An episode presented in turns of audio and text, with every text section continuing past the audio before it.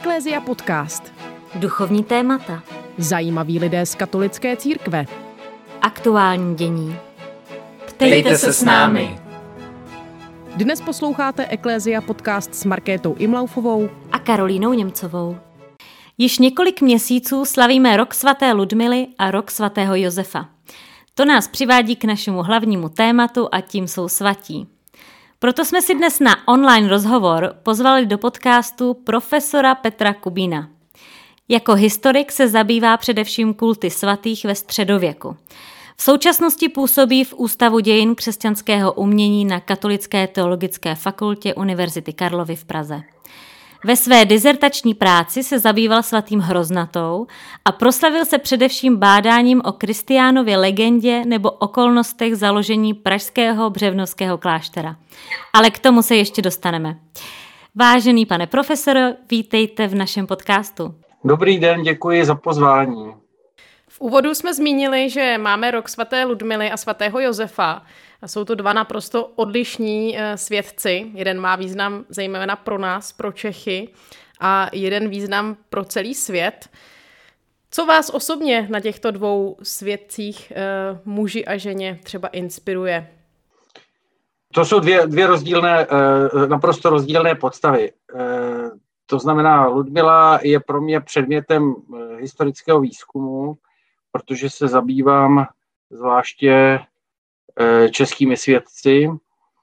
A svatý Josef, eh, to je postava biblická, kterou, eh, kterou neskoumám jako předmět svého výzkumu, takže ji znám tedy z těch zpráv dvou, eva, dvou evangelií a tam jich mnoho není, tak samozřejmě je to postava důležitá pro dějiny spásy, že? takže moje věřmovací jméno je Josef Narodil jsem se na svatého Josefa, takže Josefa samozřejmě s tím, eh, ale co se týče vědeckého zájmu, tak ten patří eh, u mě samozřejmě eh, svaté Ludmila, zvlášť teda proto, jak jste připomínali na začátku, že slavíme letos 1100 let od mučednické smrti svaté Ludmily, takže jsou s tím spojené i nějaké vědecké akce, vědecké konference.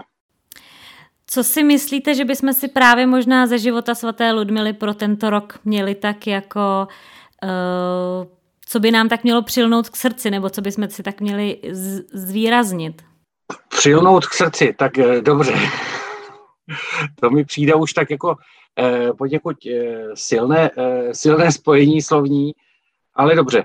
Eh, tak eh, je už se spojena se svatým Václavem, takže jsme Eh, jsme Češi, mluvíme teď česky spolu, eh, tak samozřejmě pro nás Ludmila je součástí eh, národní identity, stejně jako, stejně jako svatý Václav.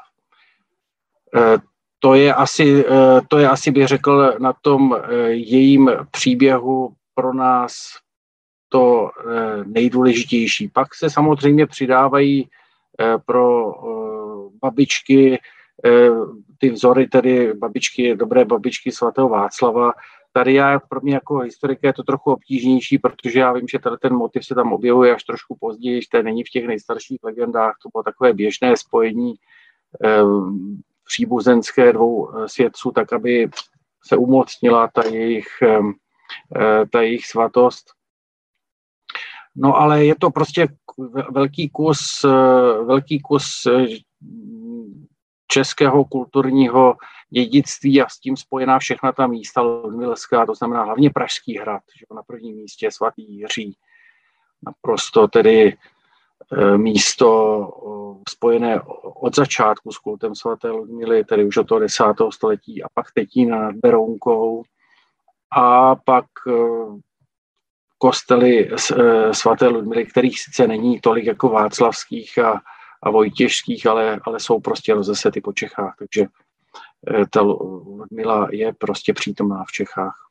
Pochopila jsem správně, že uh, pochybujete o tom, že svatá Ludmila možná byla nebo nebyla babičkou svatého Václava? Ne, ne, ne, ne, ne, to jsem asi špatně, špatně formuloval.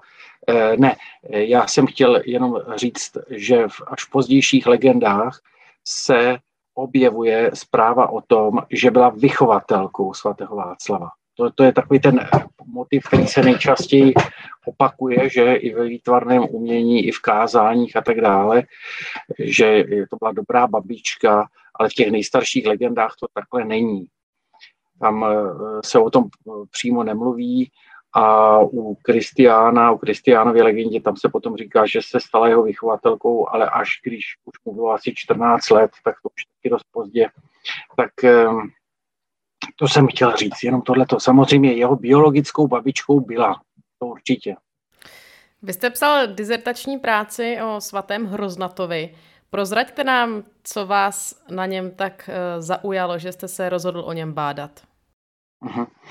To už je dávná historie, ale eh, ten důvod byl, eh, důvod byl náhodný. To bylo po, eh, po sametové revoluci, kdy se vraceli kláštery řeholníkům a tepelští řeholníci se vlastně obrátili na Karlovu univerzitu, jestli by někdo nemohl zpracovat životopis jejich zakladatele. A postupně se to dostalo jaksi z těch nejvyšších pater až ke mně, protože já jsem tehdy byl eh, obyčejným studentem na filozofické fakultě a prostě tohleto téma bylo nabídnuto a já jsem na to kývnul a to jsem teda netušil, že vlastně u toho zůstanu strašně dlouho, protože ještě zrovna teď eh, píšu jeden článek o Hroznatovi. A to z toho důvodu, že vlastně 2000, v roce 2004 začalo kanonizační řízení. A já jsem členem té komise eh, kanonizační, čili, eh, čili bylo eh, potřeba provést poměrně obsáhlé, obsáhlé šetření jeho života a jeho kultu. Uzavřeli jsme to společně s kolegy loni v listopadu a teď ještě jsou dozvuky vlastně, takže já ještě dopisuju k tomu nějaké články ještě, a ještě jeden článek menší taky chystám eh, o něm, takže hroznata mě tady provází skutečně celou dobu a já jsem teď na chalupě v plzeňské diecezi a mám tady na stěně tady na ten obrázek. Blahoslavený Hroznata je patronem plzeňské diecéze, že? Ano, přesně tak, přesně tak, takže ho mám tady hned za sebou u pracovního stolu. Ano, on žil už dávno, před 800 lety, ale to se tak někdy stane svědcům, že, že to trvá prostě staletí, než, než je církev oficiálně uzná.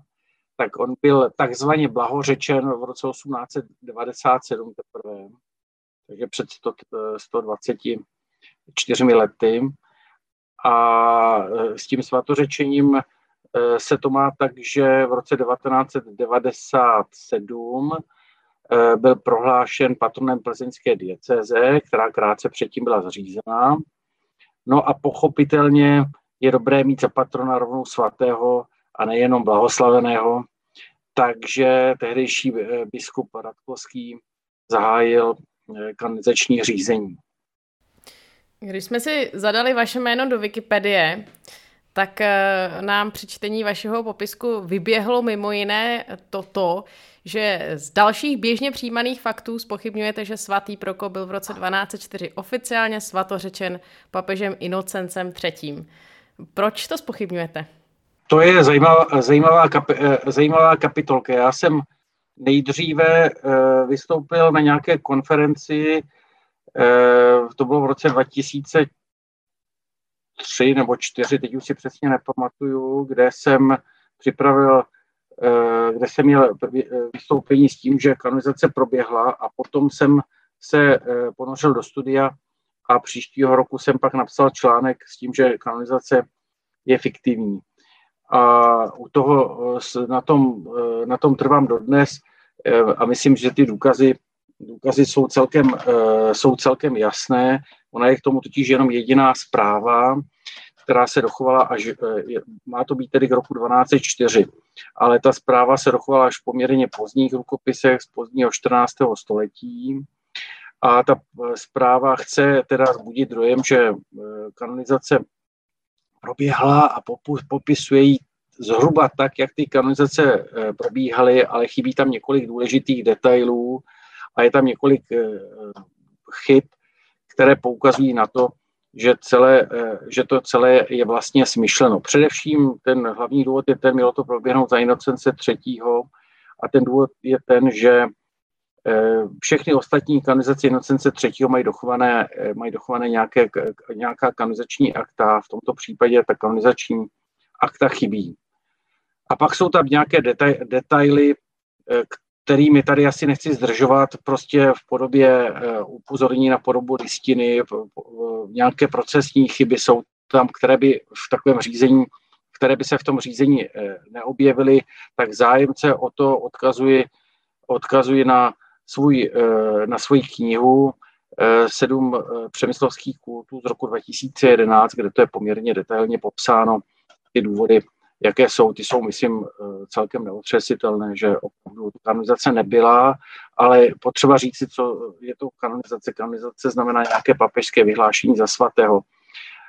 To, co proběhlo tehdy, byla takzvaná elevace, to znamená výjimutí jeho těla z původního hrobu a vložení do oltáře. A to pro tu komunitu na Sázavě a možná i pro pražskou diecezi, ale o tom nemáme zpráv, eh, znamenalo vlastně takzvané svatořečení. Rozlišujeme mezi svatořečením a kanonizací. Kanonizaci provádí papež v nějakém právním, eh, právním procesu. Svatořečení je vlastně liturgický akt, kterým se svatořečilo před kanonizacemi a byl to vlastně akt liturgický, to znamená vynětí z hrobu a vložení do oltáře toho těla, které tam bylo. A to je vlastně postavení na úctu oltáře, čili to je tedy na objasnění toho, co já popírám a toho, co nepopírám. Mě k tomu ještě možná napadá uh, taková vlastně obecnější otázka, která souvisí možná právě i s celým tím procesem té kanonizace. Jestli vlastně uh, někdy v průběhu dějin nebyla právě kanonizace i nějakým třeba politi- nějakou politickou záležitostí, jo? že si říkám třeba, kdo vlastně právě by měl zájem na tom, aby eh, ten svatý Prokop eh, byl tedy svatý. A co tam mohlo hrát roli, proč prostě se to stalo, že se uznávalo, že prostě Prokop je svatý? Ano, ano, ano, ano, samozřejmě, to říkáte správně. Samozřejmě vždycky eh, každá kanonizace má v pozadí nějaké motivy. Eh, tu kanonizaci někdo musel podporovat, o tu kanonizaci někdo musel zažádat. Eh, kanonizaci taky musel někdo zaplatit, samozřejmě dneska se platí. Eh, takže jistě, tady nějaké důvody byly a ty důvody konkrétně u toho Prokopa se hledali, že to mohl být Přemysl Otakar první, že chtěl po papežovi, aby Prahu povýšil na arcibiskupství a papež mu to arcibiskupství nedal a tak mu jako náplast aspoň eh, svatořečil eh, Prokopa.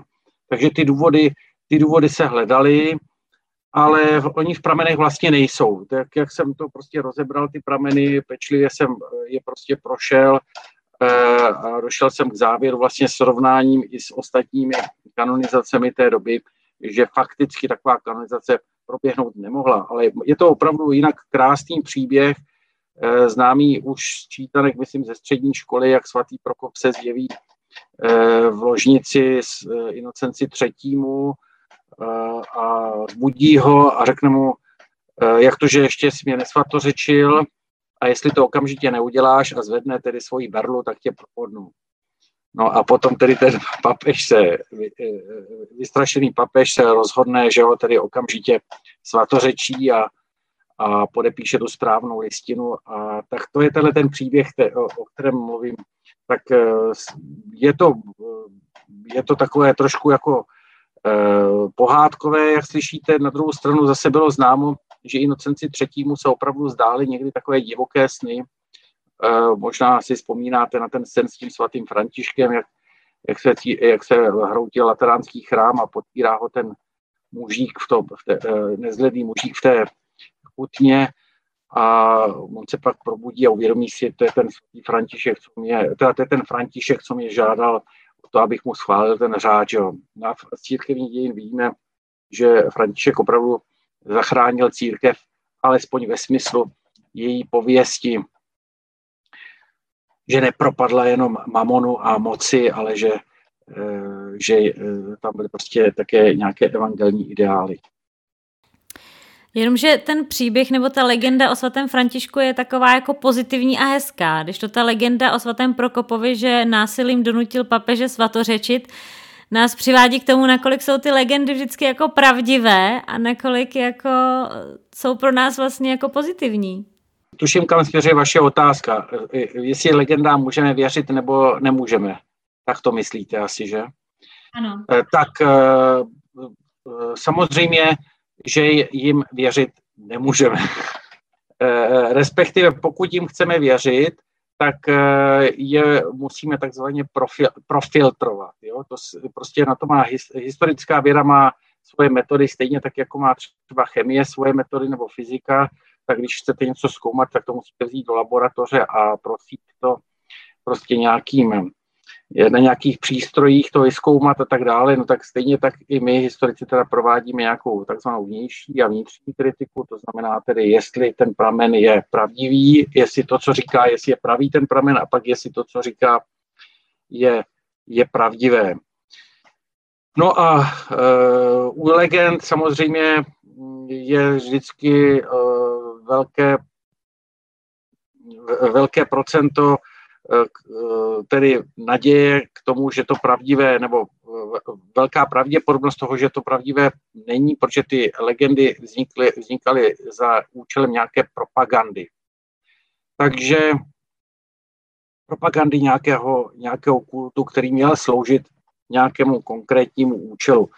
Takže ty, ti svatí jsou naroubováni na to, aby vypadali prostě tak, aby je mohli aby je lidé mohli e, následovat. Takže v takhle to v těch legendách je zpravidla více či méně upraveno. Někdy dokonce jsou legendy o svědcích, kteří vůbec nikdy neexistovali, nebo vlastně o nich nemůžeme nic zjistit. To jsou často ti staro křesťanští mučedníci, jako je třeba, nevím, Aneška, Diokl, e, Aneška, Vavřinec, e, Šebestián, jo? To jsou, to jsou Eh, lidé, o kterých eh, známe jenom jména a zbytek je prostě nějaké uprávění, které má být, nebo které bylo pro tehdejší lidi zajímavé, napínavé, eh, zábavné. Ono to je často takové jako docela brutální, jako když se díváte na nějakou brutální detektivku dneska severskou v televizi, tak takové jsou ty legendy o těch svědcích. Postupně mu utnou všechny údy, a on ještě pořád mluví, tak mu vyříznou jazyk, vyloupou oči a tak dále a on pořád jako je veselý, veselý a nakonec teda odejde do nebeského království. No tak eh, mě, eh, když to čtu, nebo nám, když to čteme, tak se to může zdát třeba už dosti jaksi naivní až pošetilé, ale tehdejší lidi to zřejmě bavilo, proto se to opisovalo pořád dokola. No a takovýto svědci bývali často ti nejpopulárnější. Na druhou stranu jsou samozřejmě příběhy, jako je svatý František, tak nikdo nepochybuje o tom, že svatý František žil, že to byl muž e, svatého života, ale je, máme celý tlustý svazek e, o, tady mám někde za sebou, e, z františkánské prameny a čím, je ta, eh, čím jsou ty prameny mladší, tak tím jsou tam takové různé kurioznější eh, příběhy. Znáte jistě legendu o tom, jak skrotil toho vlka z Hubia, že jo? Svatý František měl rád zvířata a zlý vlk tam obtěžoval obyvatelstvo a on k němu přišel, přižehnal křížem a skrotnul jako beránek. No tak je to hezký příběh, ale nemusíme si zrovna myslet, že to takhle opravdu bylo. Já se omlouvám, ale vy jste řekl svatý Vavřinec, svatá Aneška a ještě jste zmiňoval další, to jste myslel svatou Anešku Českou? Ne, ne, ne, ne, ne. samozřejmě myslel jsem Anešku Římskou. Mm, možná pojďme si ještě říci, už tedy ne na úvod, ale v uprostřed našeho rozhovoru, eh, jak přesně probíhá ten proces kanonizace? Jaké jsou ty jednotlivé kroky, abychom posluchačům připomněli vlastně, jak celý ten proces funguje? Uh-huh tak eh, ten proces je poměrně dosti komplikovaný, je vlastně rozdělený zhruba do dvou fází, to znamená fáze diecezní a, a fáze takzvaná kuriální neboli římská. A v obou dvou těch fázích eh, se zjišťují eh, svědcovi dobré skutky a svědcovi za života, rozumí se, a svědcovi zázraky a ty jsou zase posmrtné. To je, to je základní konstrukce. K tomu se vypovídají svědci, kteří vypovídají odděleně pod přísahou a dosvědčují tedy, že světec nebo ta konkrétní osoba, jejíž pověst se tady zjišťuje, takže teda konala ty a ty skutky a že tedy případně eh, na její přímluvu byly vykonány ty a ty eh, zázraky. No a když to všechno projde, když ta, to vyšetřování, já teda znám to z té historické stránky, to, to vyšetřování je poměrně hodně pečlivé, opravdu jsme museli sebrat vlastně všechno i potom k tomu pozdějšímu kultu, který už trvá tedy 800 let, tak eh, pak eh, o tom rozhoduje tedy se na kongregaci pro eh, svatořečení v Římě. No a tada pak dobrozdání papeži, který vyhlásí či nevyhlásí Eh, kandidáta za svatého. Víte, kolik třeba takový celý proces stojí? Nevím to přesně a vím to jenom z doslechu, protože já jsem tedy eh, pracoval na té diecezní úrovni, eh, takže na té diecezní úrovni si to samozřejmě hledí sama dieceze a to podle mě nestojí mnoho peněz, ale u kurie se potom musí asi zaplatit několik tisíc euro. Není to nějaká obrovská suma, ale nějaká suma to je. Já jsem vždycky měla za to, že když se jednou takhle teda světec uh, svatořečí, tak je to navždy už pevně daný, že ten uh, člověk je v nebi. Nestalo se někdy v dějinách, že by byl někdo svatořečený a pak se nějak jako odsvětil, protože se zjistily nějaké informace, které se předtím nevěděly? Mm, to ne, to se stát nemůže. Odsvětit, odsvětit eh, to není možné, protože z definice, tady z definice je kanonizace, eh, prohlášení papeže, eh, které je konečné. To znamená, eh, je to neměné prohlášení, že vyhlašuje někoho za svatým s tím, že má být uctíván v celé církvi, to znamená v liturgii, mešní i hodinek, a že to prohlášení vlastně chápáno jako, ne, jako neomylné. Eh, mohlo by se jedně stát teoreticky, že by blahoslavený mohl být eh, znovu prohlášen za obyčejného člověka, řekněme, protože eh, to je první stupeň a to je stupeň, který znamená, že to je vlastně jakoby prozatímní prohlášení papeže pro určitou nějakou komunitu nebo pro diecézi nebo pro nějakou zemi. Tak tam by se to mohlo stát, ale, ale v praxi se to nikdy nestalo. A usiluje se u všech těch blahořečených zároveň i o to svatořečení, anebo prostě někteří, eh, když to řeknu jednoduše, tak někteří prostě nebyli, ani se o to nebyli tak dobrý, aby se mohli vůbec ucházet o to svatořečení. Dobrá, platí spíš to, co, říká, to, co jste říkala v té druhé části. E, to znamená, e, že se to někdy zastaví na tom blahoslavení, tam jde vždycky o to, kdo to podporuje a jestli má dostatečnou motivaci k tomu, aby to dovedl až k tomu svatořečení. Ono už jenom to blahoslavení je tak náročné, třeba u toho hroznaty konkrétně se tepelští pokous, pokoušeli o blahořečení už eh, od, eh, začíná už někdy v 17. století a dosáhli toho až na konci 19. století. Eh, to znamená, eh, prostě trvalo to tak eh, jako skoro 250 let, než toho dosáhli. No a pak už většinou tedy bývají ty instituce, které to podporují, tak vyčerpané, že dál nejdou, nebo se to někdy až potom v další době posune. Svatá Neška Česká, že jo, narazili jsme na ní, tak ta byla 1874 blahořečená, zemřela 1282. 1874 až blahořečena a pak trvalo zase více než 100 let, než došlo ke svatořečení. Když už jste zmínil svatou Anešku, že vlastně byla svatořečená až uh, ro, roku 1989, pokud se nepletu, a přitom žila ve 13. století, tak jak je možné, že přesně nějaký světec je vysvěcený až za tolik set let A třeba Jan Pavel II. byl vlastně vysvěcený hned za pár let po své smrti. Eh, vzniká otázka, že třeba jestli to nebylo až moc jako brzo, že byl najednou vysvěcený takhle rychle po smrti, jestli byly dostateční informace o jeho životě a přesně jaký rozdíl, že někdy to trvá takhle dlouho a někdy je to za pár let. To je právě otázka, kdo ten kult podporuje. E, na tom to záleží. E, takže i ve středověku to někdy šlo velmi rychle. Ten zmíněný František z Asízy zemřel v roce 1226 a o dva roky později, tedy 28, už byl kanonizovaný. A takových případů bylo víc. Pokud má papežská kurie na tom zájem, tak eh, ta kanonizace může proběhnout velmi rychle. A to byl právě případ i Jana Pavla II. Samozřejmě to musí se jednat o nějakou osobnost, která má nějaký velmi velký dopad, jako byl tedy bývalý papež samozřejmě, a stejně tak, jako byl svatý František. S nimi se eh, osoby, eh, jako je při vší úctě, tedy blahoslavený Hraznata nebo i svatá Aneška Česká, se prostě nemůžou srovnávat tom významu samozřejmě, který měli pro tu, celo, který měli pro tu celosvětovou církev.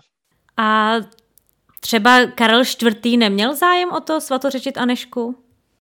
Karel IV. o tom prý, píše jeden kronikář dobový, prý o tom uvažoval, ale zřejmě pak, eh, ale nevíme přesně proč, z nějakého důvodu eh, z toho sešlo.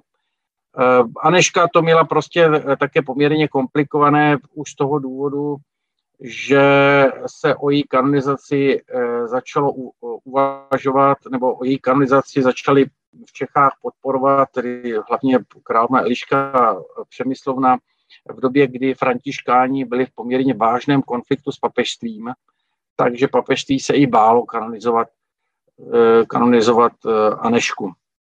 Takže prostě, ale tak to mělo být, jak to, jak to jistě asi všichni dobře chápeme, že Aneška prostě měla počkat až na sametovou revoluci, když jsme jí pomoc eh, potřebovali nejvíce. Důležitým tématem, které souvisí se svatými, jsou relikvie. Je známo, že třeba v historii to bývaly třeba eh, pro panovníky ty největší možné dary, které mohli od někoho dostat. Zároveň v dnešní době určitě ten mm, to, jak si jich vážíme, možná už, už to vůbec není tak, jak to bylo dřív. Tak eh, jaký je nějaký pohled historický a zároveň současný právě na význam těch relikví? Eh, to je strašně zajímavý fenomén relikvie, který bych řekl ovládal vlastně myšlení eh, evropských lidí už někdy od čtvrtého století až hluboko směrem k současnosti, řekněme, eh, do osvícenství, asi tak do roku 1800. A souvisel eh, s tím, že podle dobových představ ty relikvie byly vlastně takové přímé spojnice s nebem. Nebo abych to převedl do současné mluvy, tak relikvie to je takový smartphone, v němž máte číslo, kterým eh, se volá přímo, eh, přímo k hospodinu. No a eh, hospodina samozřejmě potřebujete neustále i dnes, dnes včera i zítra, ale ve středověku je si potřeba představit, že lidé potřebovali mít nějaký kontakt na nějakou, abych to zase aktualizoval, řekněme na nějakou lékárnu. Eh, dneska prostě bolí vás hlava, zajdete do lékárny, koupíte si ibuprofen. Ve středověku pro ibuprofeny nebyly. Takže jste zašli do kostela, kde byla nějaká relikvie, řekněme svatého Josefa, nebo svaté Anešky, nebo svaté Ludmily a t- předtím jste se modlili, svatá Ludmilo, pomoz mi od bolestí hlavy. No a takže jste, ano, a protože oni věřili, že v té kosti, ta kost nebyla prostě mrtvá, ta kost tam byl, ten světec tam byl nějakým tajemným způsobem přítomen, tělesně, ale ta duše světcová, ta je v nebi už, že jo. a v nebi je v blízkosti hospodina, takže přes tu kost se spojíte přímo s hospodinem, protože tam se takový přenese ten signál. No a, a zpátky přijde tedy nějaká uh, ta milost, rozumí se zázrak, konkrétně uzdravení. Třeba vás teda přestane bolet ta hlava, když to jako zjednoduším. Ale faktem je, že eh, v takzvaných knihách zázraků, a těch jsou prostě mraky, a těch zázraků uh, jsou zaznamenány tisíce, tak tam se píše přesně tohle, to, to, co vám říkám. Prostě přijde se ke hrobu nějakého světce, který je voltáři nebo někde prostě poblíž a tam se lidé modlí, aby byli uzdraveni. Především za zdraví se modlí, aby byli, protože jsou třeba skřivení, mají skřivené údy, mají nějaký, nějakou zhoubnou nemoc. E, jejich dítěti se něco stalo. E, něco jedovatého třeba eh, vypili, byli otrávení. Eh, prostě eh, všechny možné způsoby nemocí, tak hlavně, o to, hlavně tohle o zdraví se lidé modli v přítomnosti relikví a jsou a jejich víra je uzdravila. My samozřejmě jako historici nemůžeme vyskoumat, jestli opravdu byli uzdraveni nebo ne, protože to je prostě zpráva, která je ojedinělá, je tady a trčí tady prostě z minulosti a my nemáme žádný jiný přístup k tady těm těm událostem, ale je tam napsáno, že byli prostě uzdraveni, že se, eh, že se uzdravili. Takže proto těm relikvím věřili, proto, eh, proto třeba Karel IV.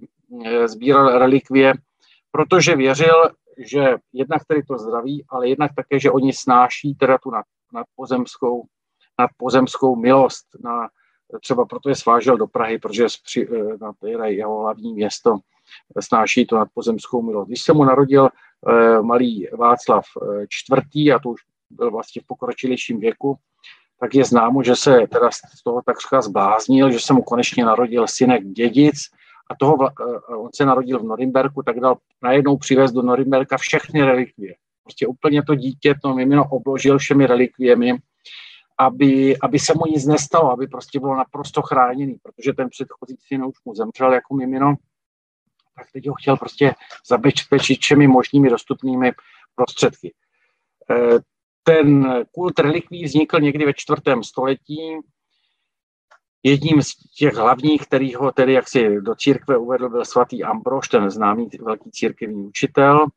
A trval, jak jsem říkal, obecně v celé společnosti evropské až asi do osvícenství.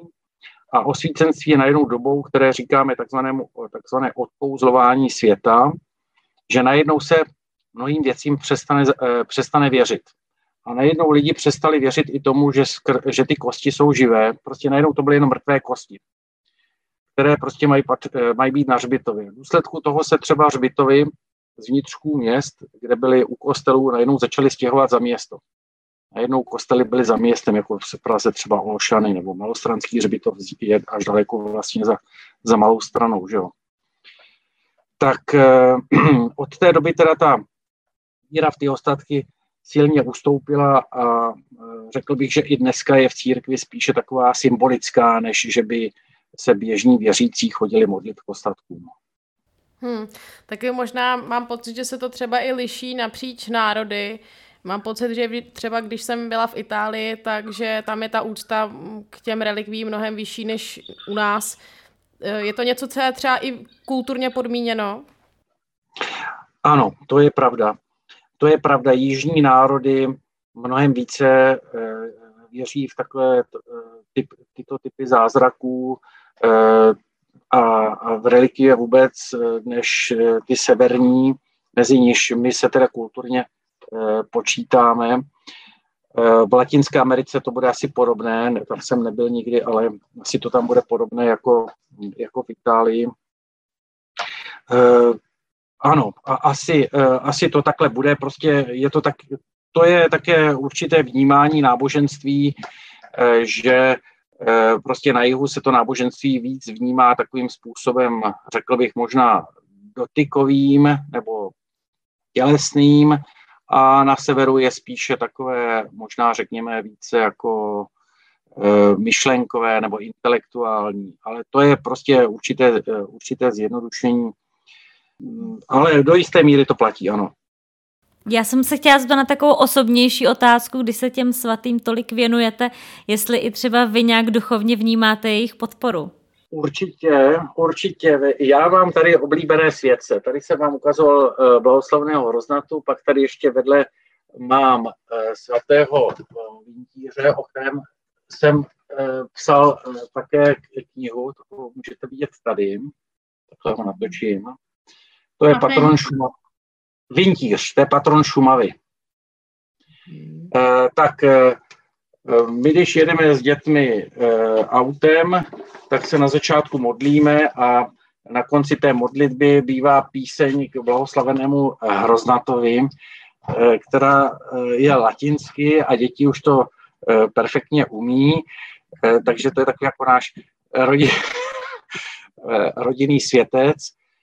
Takže samozřejmě já te, ty světce beru jako předmět svého výzkumu, takže Eh, pro mě to jsou vlastně jako v mnohých ohledech eh, takový obyčejní lidé, protože nikdo není dokonalý světec v tom smyslu, že by dělal jenom dobré skutky, ale i světec, jak říká písmo, sedmkrát za den zřeším. Ale eh, musím říct, že ano, že si se domnívám, že, že svědci v životech lidí působí. Ano, a že působí pozitivně. Já bych se ještě chtěla věnovat jednomu tématu na závěr a to jsou eh, mystici, kteří, eh, kteří pro mě jako často vyvolávají velké otázky a mám problém jim nějak rozumět. A mátku mě napadá třeba svatá Brigita, a to asi ne všichni posluchači znají ten příběh, tak uh, to připomenu. Ona ve svých modlitbách prosila uh, za to, aby jí bylo sděleno, kolik Ježíš Kristus utrpěl ran během svých paší.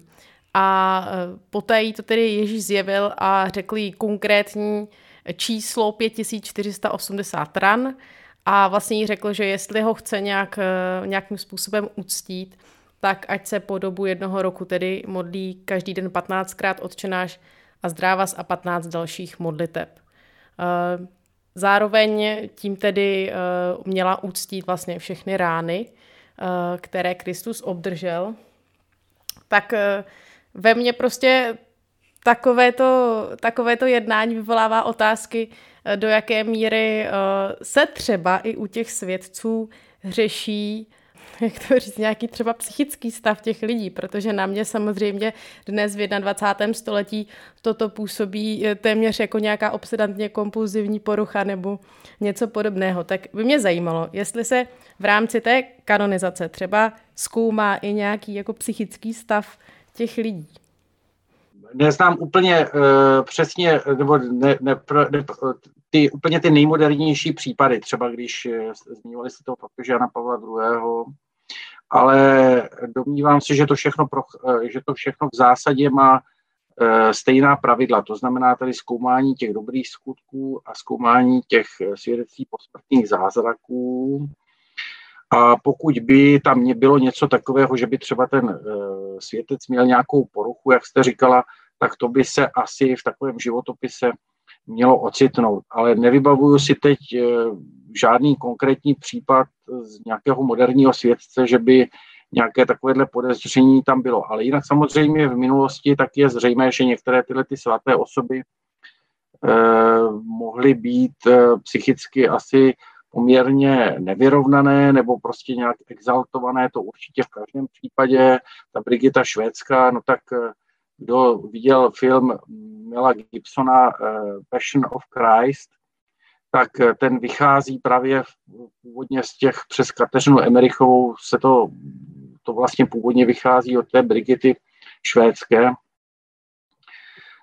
Takže to jsou, to je prostě nějaká, tomto konkrétním případě je to tedy nějaká pozdně středověká zbožnost, e, která e, intenzivně rozjímala o, o paších Ježíše Krista, to znamená o, o, o jeho o jeho umučení a o jeho, o jeho utrpení. Tak eh, samozřejmě někteří svědci jsou prostě méně sympatiční a někteří jsou více sympatičtí. Eh, je jich tolik, můžu říct, že jich je asi podle toho posledního sčítání už to bude asi nějak, konkrétně všech těch svědců něco přes 10 tisíc, tak si každý prostě může vybrat nějakého toho svého a na ty ostatní může zase třeba zapomenout. Já myslím, že se nebudou zlobit. Na závěr se vždy ptáme našich hostů, jestli by něco neskázali našim posluchačům, eh, třeba, třeba právě těm, kteří bojují nějak s úctou ke svatým, nebo tak, jak byste, jak byste je eh, pozval k, nějaké hlubšímu, k nějakému hlubšímu pochopení vlastně uh, svědců. Kdo s tím bojuje, tak bych mu právě vzkázal asi toto, že se s tím, že se s tím rozhodně není uh, nutno trápit. Uh, pokud s tím bojujete, přenechte historikům a historici, historici je zpracují pro, kře, nebo pro křesťanství. Pro křesťanství myslím si, že v zásadě ty svědci nejsou tak důležité, nejsou nějakým zásadním tématem, je to téma, které přichází až trošku ze spožděním, to znamená až někdy v druhém století. Eh, v evangelích se o nějakých svědcích nemluví ani v listech svatého Pavla, takže bych všechny bych uklidnil, netrapte se tím, pokud by vám to dělá nějaké problémy, přenechte to historikům, my to zpracujeme a předáme v nějaké vyvážené podobě. Skvělý. Ještě mě napadá úplně taková poslední eh, otázka na závěr.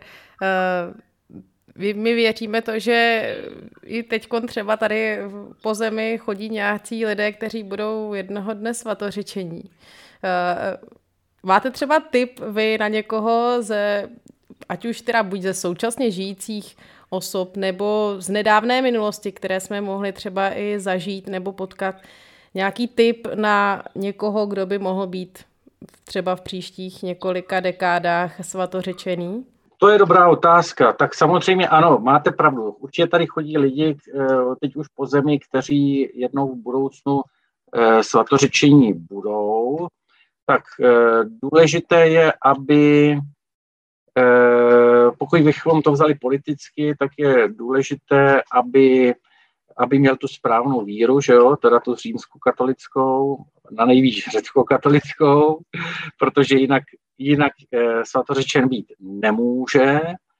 No a potom, aby byl nějakým způsobem viditelný u papežské kurie, samozřejmě dříve či později, abych, to, abych to odlehčil a jinak samozřejmě hrdinové dnešní době existují. Já třeba tady mám uh, vylepený obrázek Alexeje Navalného, ale ten asi svatořečen nebude, protože nevím teda, jako je vyznání, ale pochybuji, že by byl římským katolíkem, takže možná jedině v pravoslavné církvi v budoucnu. Dobře, milý pane profesore, moc vám děkujeme za váš čas. Přejeme vám spoustu božího požehnání ve vašem dalším bádání. Tak děkuji vám taky za pozvání. Vám taky přeju požehnání vaši, eh, vašemu, vašim podcastům, ať se vám daří. Moc krát díky, nashledanou. Jsme rádi, že jste si poslechli tenhle rozhovor. Pokud se vám líbil, neváhejte se ponořit do dalších našich epizod. Aby vám neunikl žádný zajímavý host, klikněte na tlačítko odebírat. Jsme na platformách Spotify, Apple Podcast, Google Podcast, YouTube nebo na našich webových stránkách ecclesiapodcast.cz. Nezapomeňte nám taky zanechat recenzi a hodnocení. Díky tomu se náš podcast dostane k více uším. Budeme taky moc vděční, když nás budete sdílet na sociálních sítích nebo když pošlete odkaz na tuhle epizodu pár kamarádům.